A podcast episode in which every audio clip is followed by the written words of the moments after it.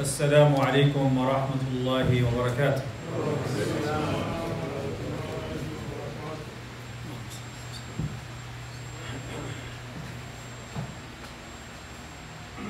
الله أكبر.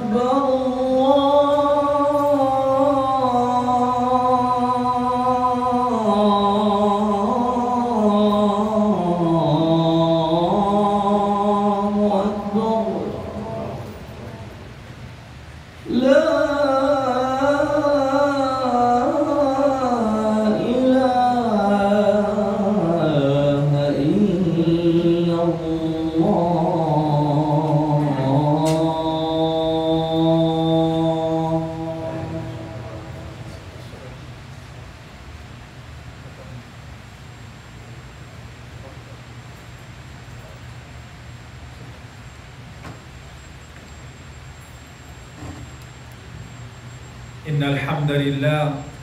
إن الحمد لله نحمده ونستعينه ونستغفره ونؤمن به ونتوكل عليه ونعوذ بالله من شرور أنفسنا ومن سيئات أعمالنا. من يهده الله فلا مضل له ومن يضلل فلا هادي له. وأشهد أن لا إله إلا الله وحده لا شريك له. وأشهد أن سيدنا محمدا عبده ورسوله. يقول الله جل وعلا في كتابه الكريم يا أيها الذين آمنوا اتقوا الله حق تقاته ولا تموتن إلا وأنتم مسلمون. يا أيها الذين آمنوا اتقوا الله وقولوا قولا سديدا يصلح لكم أعمالكم ويغفر لكم ذنوبكم. ومن يطع الله ورسوله فقد فاز فوزا عظيما. أما بعد فإن أصدق الحديث كتاب الله وخير الهدي هدي سيدنا محمد صلى الله عليه وآله وسلم وشر الأمور محدثاتها وكل محدثة بدعة وكل بدعة ضلالة وكل ضلالة في النار. أعاذنا الله وإياكم منها أجمعين. أما بعد.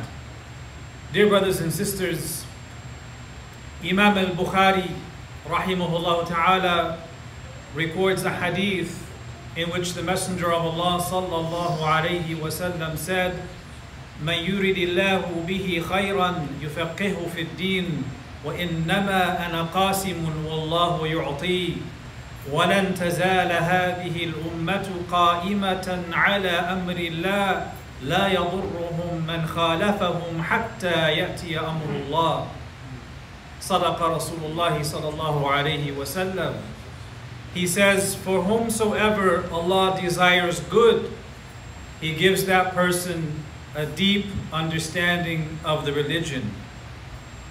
He says, I am but a distributor, and it is Allah who gives. This ummah shall remain upholding the command of Allah, and they will not be harmed by those who oppose them until the affair of Allah comes, meaning the day of judgment.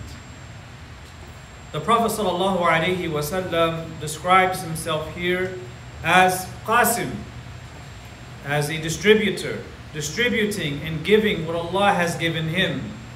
And this meaning is applicable in all aspects of the Prophet's life ﷺ. And he has given this ummah and humanity so much. And we could never repay the Prophet ﷺ, neither through material nor through spiritual repayment. There's nothing to give to actually repay the great gift of receiving guidance from the means of the Messenger of Allah sallallahu alaihi wasallam. And the Messenger of Allah sallallahu alaihi wasallam does not ask for any repayment. Allah has emphasized in the Quran in many places how all of the prophets emphasize to their people that they don't ask for any payment. They don't ask for a wage for conveying the revelation of Allah. In the Quran, in Surah Ash-Shura, Allah subhanahu wa ta'ala tells his beloved sallallahu alayhi wa sallam, لا أسألكم عليه أجرا إلا المودة في القربى He said, say, I do not ask for any wage for this, any repayment for this, except for one thing, except for al-mawaddata fil qurba, except that you have love and respect for my kin, my family. this is what the Prophet ﷺ has asked of this ummah, that we love them and respect them, not for their own sake, but for the sake of who their grandfather and their father was, ﷺ. And this refers to the Ahlul Bayt. And it is from the Aqidah of Ahlul Sunnati wal Jama'ah to have love and respect for the Ahlul Bayt in general. But who are the Ahlul Bayt? The ulama have lots of discussions about the identity of the family of the Prophet ﷺ. Who are they? And there are many different views. And we can summarize all of those views by saying that the family of the Prophet ﷺ, the Ahlul Bayt or Ahlul Bayt, are like concentric circles. You have the outer circle, which includes, according to some ulama, Banu Hashim, Banu Abdul Muttalib, Banu Aqil, and some even say all of Quraysh, and Banu Abbas and Banu Ja'far. These are, this is the broad circle of the Ahlul Bayt according to some scholars. Then you have the narrower, smaller circle, which includes the wives and offsprings of the Prophet ﷺ, the Ummahat al-Mu'mineen and their children. And then you have the inner core, the inner circle of the Ahlul Bayt. And this inner circle is also called Ahlul Kisa, or those of the cloak. And this is referred to in a hadith of the Prophet sallallahu alaihi wasallam. And the Ahlul Kisa are the inner core. Ibn Abbas radiallahu anhuma said that when this verse was revealed, قُلْ لَا أَسْأَلُكُمْ عَلَيْهِ أَجْرًا إِلَّا الْمَوَدَّةَ فِي الْقُرْبَى Some of the Sahaba said, Ya Rasulullah, who are the ones we must love? And he answered by mentioning Ali and Fatima and their children, Imam Hassan and Hussein, radiallahu anhum wa. This is the inner circle, the Ahlul Kisa. And it is mentioned in the seerah of the Prophet sallallahu alaihi wasallam that when some of the Christian priests of Najran in southern Arabia came to Medina, the Prophet ﷺ was giving them da'wah, calling them to Islam, and they were being stubborn and obstinate in their claims. And Allah Ta'ala ordered the Prophet ﷺ to challenge these Christian priests, to challenge them to what we call a mubahala. A mubahala is when you have two sides. One side is true, the other side is false. One side is speaking truth, the other is speaking falsehood. And both sides accept this challenge to invoke the curse of Allah upon whichever of the two is not telling the truth. Allah subhanahu wa ta'ala revealed in the Quran telling the Prophet sallallahu to challenge these priests to a mubahala. فمن حاجك فيه من بعد ما جاءك من العلم فقل تعالوا ندعوا أبناءنا وأبناءكم ونساءنا ونساءكم وأنفسنا وأنفسكم ثم نبتهل فنجعل لعنة الله على الكاذبين Allah reveals if they continue to obstinately argue with you and oppose after the truth has been revealed and has come to you, then say to them, Come, let us call our children, and you can call your children. And let us call our women folk, and you call your women folk. And we call ourselves, and you call yourselves, and let us all invoke the curse of Allah upon the liar. When this ayah was revealed, the ayah of Mubahala, the Prophet ﷺ gathered Ali, Fatima, Hassan and Hussein radiallahu anhum. And he wrapped them in his kisa, his cloak. And he said, هَؤُلَاءِ أَهْلُ بَيْتِي this is the inner core of the family of the Prophet wasallam. The daughter of the Prophet wasallam, his cousin, the husband of his daughter, his son-in-law, and their two children, Imam Hassan and Hussein radiallahu anhum wa an sa'ir sahabati ajma'in. May Allah be pleased with all of them and all of the companions. So among this inner core, we have the story of Imam Hussein, and it's often talked about in this month of Ashura that we're in. And so we take this opportunity to speak about him in particular. One of the blessed pillars of the prophetic household, the Ahlul Bayt, is one of the two grandsons of the Prophet ﷺ, Imam Hassan, who is the Imam Hussein, who is the son of Imam Ali ibn Abi Talib and the son of Sayyidah Fatima az-Zahra radiallahu anhu. Imam Hussein, the little handsome one as it means, was born in the month of Sha'ban, four years after the hijrah to Medina. He was given the name Hussein by his grandfather sallallahu alaihi wasallam. And on the seventh day after his birth, the Prophet alaihi salatu gave an amount of silver in charity equal to the weight of his hair. And he asked to be shown his grandson, saying, Show me my son. And Imam Hussein received the aqiqah, the newborn ceremony, from his grandfather. He received the tahniq, where the date is moistened and placed in his palate from the saliva of his grandfather. And so Imam Hussein, along with his brother Imam Hassan, grew up witnessing the states of, his, of their grandfather, witnessing his guidance, his truthfulness, his character, his devotion.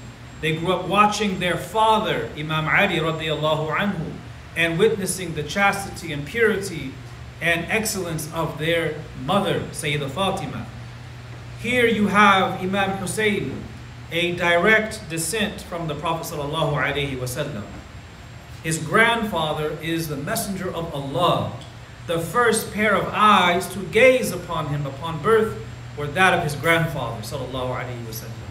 His father, Imam Ali, was among the bravest of the ummah who slept soundly on the night of the hijrah as assassins were waiting to come in and assassinate the Prophet sallallahu alaihi wasallam and he is the son of whom the Prophet sallallahu alaihi wasallam called Sayyidatu Nisa'il Alameen, the leader of all of the women in the, in the world, the Nisa of all of the women, the, the leader of all of the women, as the Prophet ﷺ described his daughter.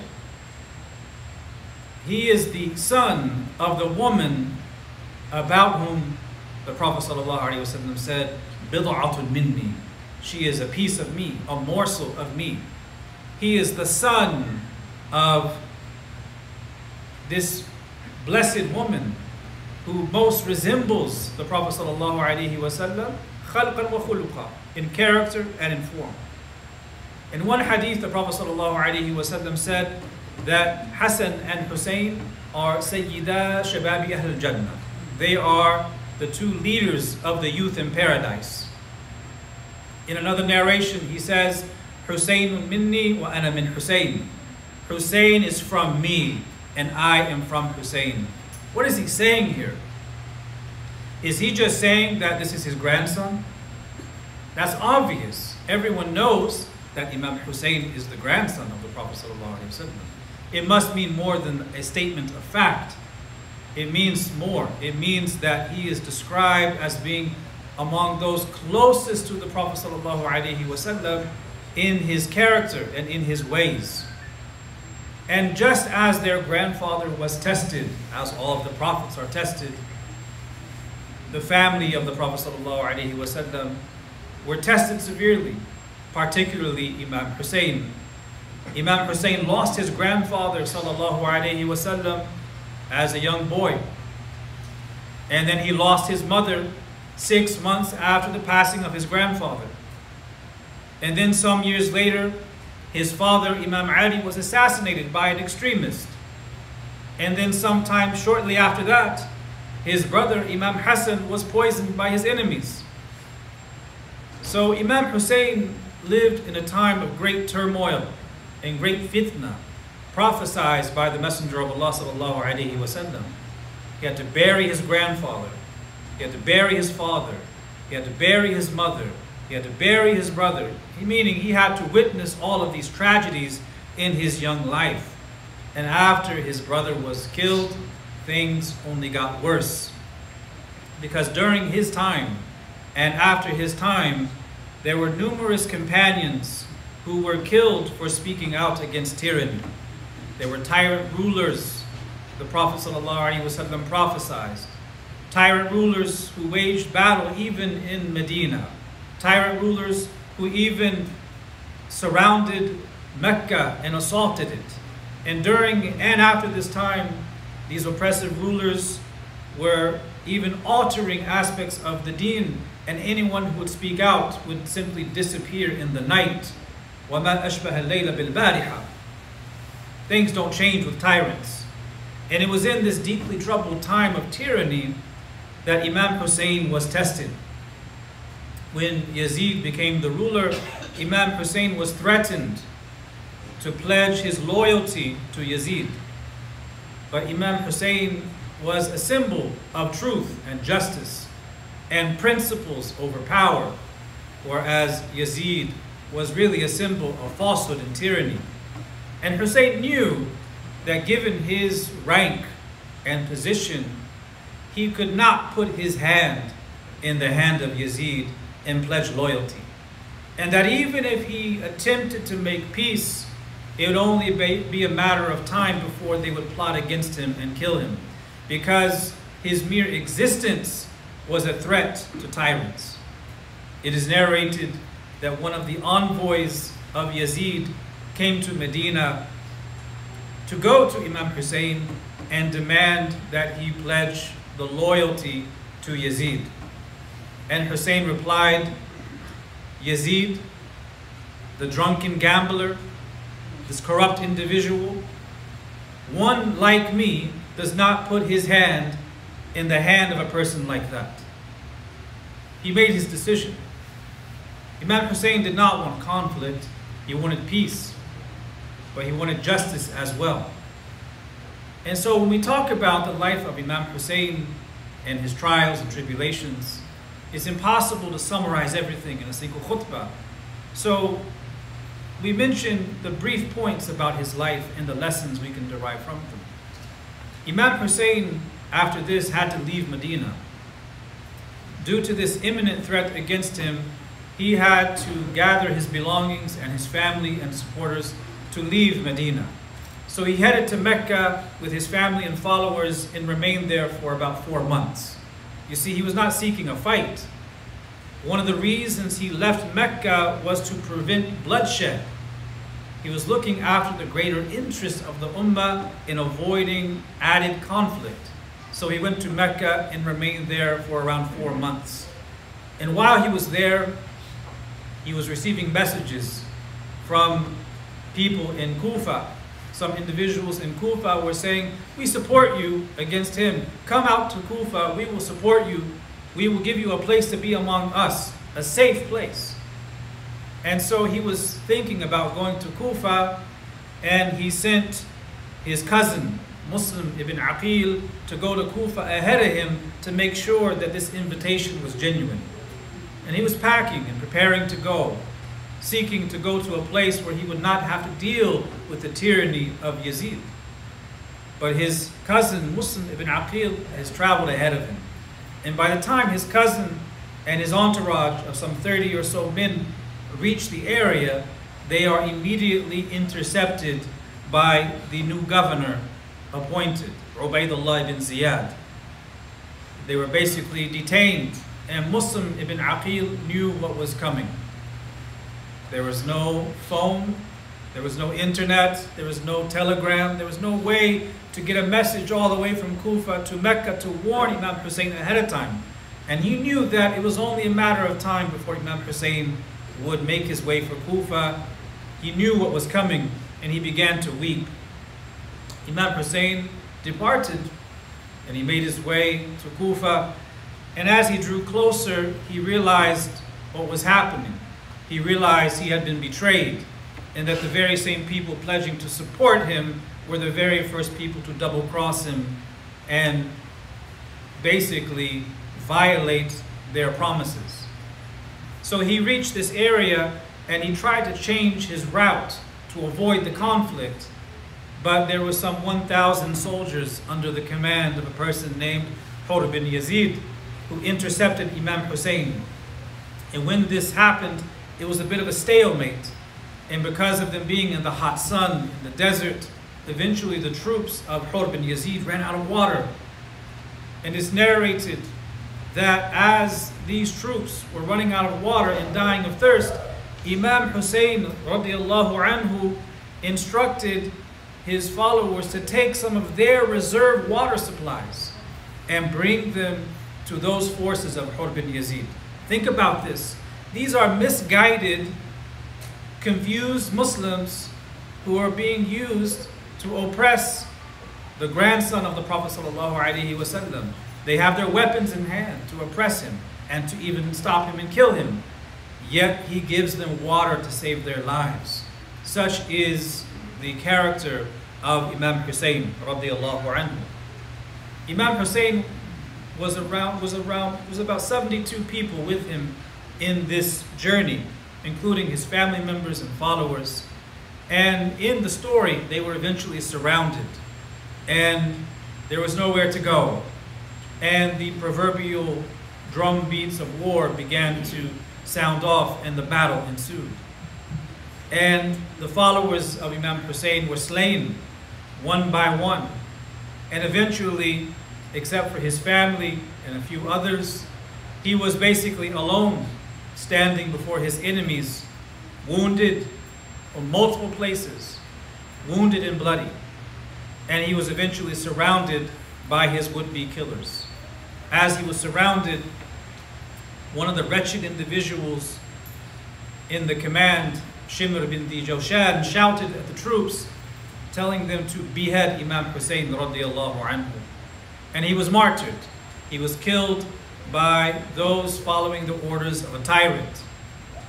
And Shimr, who ordered the assassination, the murder, traveled with the head of Imam Hussein to Sham to present the head, just as the head of Prophet Yahya was presented to the tyrants of Bani Israel when he was also killed. Now, 17 people from the family of the Prophet ﷺ were murdered on that day along with Imam Hussein. His sister Zainab was captured and paraded in front of the court of Yazid. She stood her ground, she spoke truth, and said what had to be said. Now, dear brothers and sisters, this is the highly condensed executive summary of a very lengthy story that we call the story of the martyrdom of Imam Hussein. And there are lots of details, and there are lots of historical accounts, and there's lots of ambiguity as well, because there's so many narrations. We want to look at not those finer details of who did what and when and how, but we want to look at the greater lesson it gives us. So the question we should be asking ourselves regarding the martyrdom of Imam Hussein is this. In all that ensued, who really won who really lost. Outwardly, one must say that Yazid and his forces won. But in standing up for truth, Imam Hussein kept lit the flame of justice, of love, of sacrifice, and principles over power for this ummah. So ultimately, Imam Hussein was the victor in this struggle. It is narrated that as Imam Hussein was facing his enemies there at Karbala and denied water, he stood there shortly before he was killed and he recited the words of Allah subhanahu wa ta'ala in Surah Al-Ahzab. In this chapter, Allah Ta'ala reveals من المؤمنين رجال صدقوا ما عاهدوا الله عليه فمنهم من قضى نحبه ومنهم من ينتظر وما بدل تبديلا he recited the verse on that fated day. Among the believers are men who were truthful in their covenant to Allah. Among them are those who have already gone forward, meaning they were martyred. And among them are those who are still waiting, and they have not changed or altered their way in the least. Dear brothers and sisters, this is not a sectarian issue.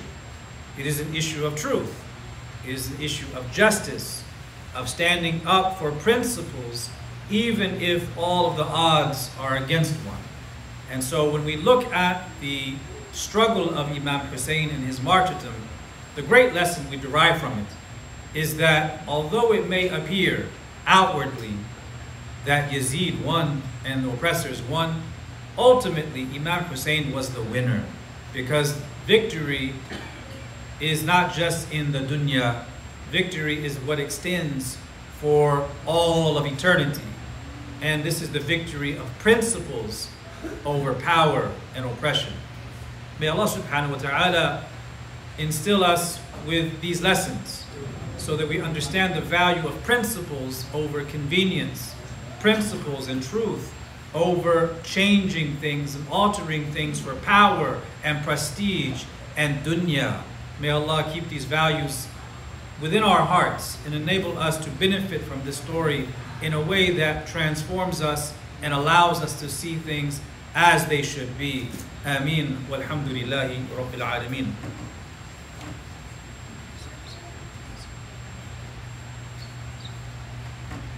الحمد لله رب العالمين وأفضل الصلاة وأتم التسليم على سيدنا محمد الصادق الأمين وعلى آله وصحبه ومن استنى بسنته إلى يوم الدين أما بعد Dear brothers and sisters, what do we learn from the story of the martyrdom of Imam Hussein? Let us begin by saying first and foremost that for us, the day of Ashura, the 10th of Muharram, is actually a day of joy. It's not a day of sadness, it's not a day of wailing or anything of the sort. It is actually a day of joy. Because the day of Ashura, the 10th of Muharram, marks the day when Allah Ta'ala rescued Musa and Bani Israel from another tyrant, Fir'aun. So when we fast on the day of Ashura, it is not a fast commemorating anything to do with Imam Hussein. But we remember the event because it coincides. So ultimately, the day of Ashura is a day of joy, not a day of sadness. And we look at the story of Imam Hussein in the big picture. The maqtal of Imam Hussein, the day in which he was killed, was also a day of victory for him. It was a day of victory for truth over falsehood. It was a day of victory for principles over hypocrisy and cowardice. Imam Hussein ta'ala anhu was not craving and seeking after leadership. What kind of seat would he need to seek? The seat of Imam Hussein, the maq'ad of Imam Hussein was a maq'adu sidq. It was a seat of truthfulness. Was he going to seek the maq'ad, the seat of power belonging to Yazid? That's the seat underneath a river of blood flows. He had no reason to seek that because he already had leadership. He already had what he needed. The Prophet ﷺ said about him, Husaynun minni wa ana min Husayn. Hussein is from me and I am from Hussein. So if you love the Prophet ﷺ, well, you automatically love Imam Hussein. He was already a leader. Imam Hussein was already a leader because the Prophet ﷺ said that Hussein is Sayyidu Shababi Ahl Jannah. He's the leader of the youth in Jannah. He's already a leader. So he's not seeking after power. He's seeking after truth.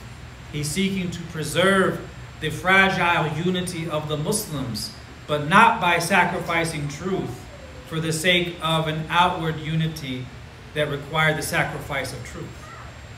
Anyone who reflects on the life and the events surrounding Imam Hussein and what happened on the day of Karbala, on the day of Ashura, will get a very deep insight into the nature of this world. Haqiqatul dunya, the reality of this lower world. They will gain deep insights into the reality of the akhirah and which one is to be prioritized over the other. The story of Imam Hussein, Imam Hussein will give one deep insight into the reality of evil, the reality of power, and the reality of Tawheed and trusting in Allah subhanahu wa ta'ala. Look at the story of, of Imam Yazid and how he was betrayed and how he was so ruthlessly killed. You can barely come up with a more disastrous and evil event. The massacre and killing of so many of the nearest and dearest of the household of the Prophet wasallam, including children. You can hardly come up with a more in-your-face example of bad guys winning. Because on the surface, the bad guys won.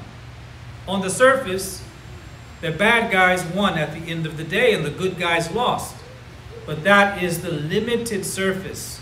That is a limited understanding looking only at the material, at the physical, the zahir.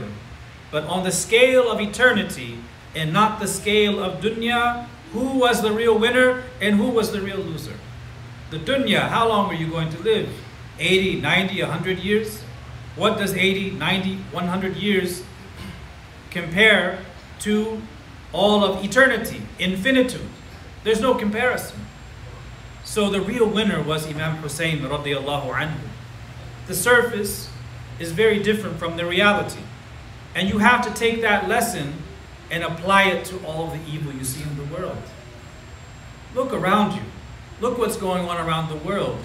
It seems like evil is winning. The Prophet ﷺ said that this is going to be the case, that there will be no generation except that the generation after it will be worse off. Does evil win in the end? It depends on your perspective. If you have the perspective of the Quran, Allah has given you the answer. وَالْعَاقِبَةُ لِلْمُتَّقِينَ The end result is in favor of those who are God-fearing. Victory is not determined by the surface level things that happen in dunya. Victory is determined by the ultimate outcome that unfolds for all of eternity in the hereafter. We see in the hadith in Sahih Bukhari that when the Prophet ﷺ was taken on the journey of the Isra, the Mi'raj, in the Mi'raj, he saw a prophet who had with him a small group of 9 to 11 people. And then he said, I saw a prophet who had one or two followers. And then he says, وَرَأَيْتُ نَبِيًّا وَلَيْسَ مَعْهُ أَحَدٌ And I saw a prophet who had not a single follower. If we only go by the surface, did those prophets succeed? On the day of judgment, there are certain prophets that will be resurrected and they will only have three or four followers. Did they fail? They did not fail. They won. But on the surface, if a person only looks at it from the dunya perspective, they would say, well, they only got three or four followers. Did they really succeed? But that's not our scale, dear brothers and sisters. The scale given to us by Allah and by His Messenger, the scale that was enacted, lived by Imam Hussein, was that scale of ultimate truth and the realities that unfold into the hereafter. Victory is determined on the day of judgment. Numbers, popularity, material gain, all of these things in themselves are not a sign of truth or support. And when you look at what Imam Hussein and his family endured in this troubling time, when you look at how they suffered at Karbala, it makes you realize the immense loads they carried and the great burdens that they bore. And when you understand what they sacrificed, it will help you patiently endure the burdens you bear in life. Because there's nothing we're going to bear that can ever compare to the burdens bore by Imam Hussein and his family. If there's anybody with this shallow attitude of, oh, my life stinks, then let them look at the brutally hard times that Imam Hussein and his family endured. It is a very powerful reminder and perspective that we should have. And lastly, dear brothers and sisters, you talk about people, rulers, oppressors, the Yazids of the world. Understand that it's not just a person, it's an attitude, it's an archetype. There are all sorts of oppressors and tyrants across the world. And therefore, there are many Yazid like figures in human history. And when we defy the commands of Allah Ta'ala, when we refuse the judgments of Allah Ta'ala in our own lives, we are behaving in a very Yazidi manner by objecting or refusing the commands of Allah Ta'ala. But when we obey Allah Ta'ala and we embrace the demands and commands of Allah, we are Husseini in that regard. And to be Husseini is nothing more than to be Muhammadi, like his grandfather, sallallahu wasallam, who conveyed the commands of Allah subhanahu wa ta'ala. So these lessons endure. We use the month of Muharram to remember them, but they are lessons that last well beyond this month. They are lessons that should always be in the forefront of our mind. The scale of the hereafter being the scale by which we judge what goes on in our lives. Truth over power, politics, and convenience. Principles over power. May Allah make us people of principles over power. May He make us people of truth over falsehood. May He make us people who really understand the true mizan, the mizan of the akhirah, the scale of the hereafter. And may He make us among those who weigh our actions and understand what's going on in the world through that scale of the hereafter, looking at the big picture, how things ultimately unfold, and how everything shall be judged by Allah subhanahu wa ta'ala. Ameen. ربنا آتنا في الدنيا حسنة وفي الآخرة حسنة وقنا عذاب النار اللهم صل على سيدنا محمد عبدك ورسولك النبي الأمي وعلى آله وصحبه وسلم وسلم تسليما كثيرا بقدر عظمة ذاتك في كل وقت وحين. سبحان ربك رب العزة عما يصفون وسلام على المرسلين والحمد لله رب العالمين. وقوموا إلى صلاتكم يرحمكم الله.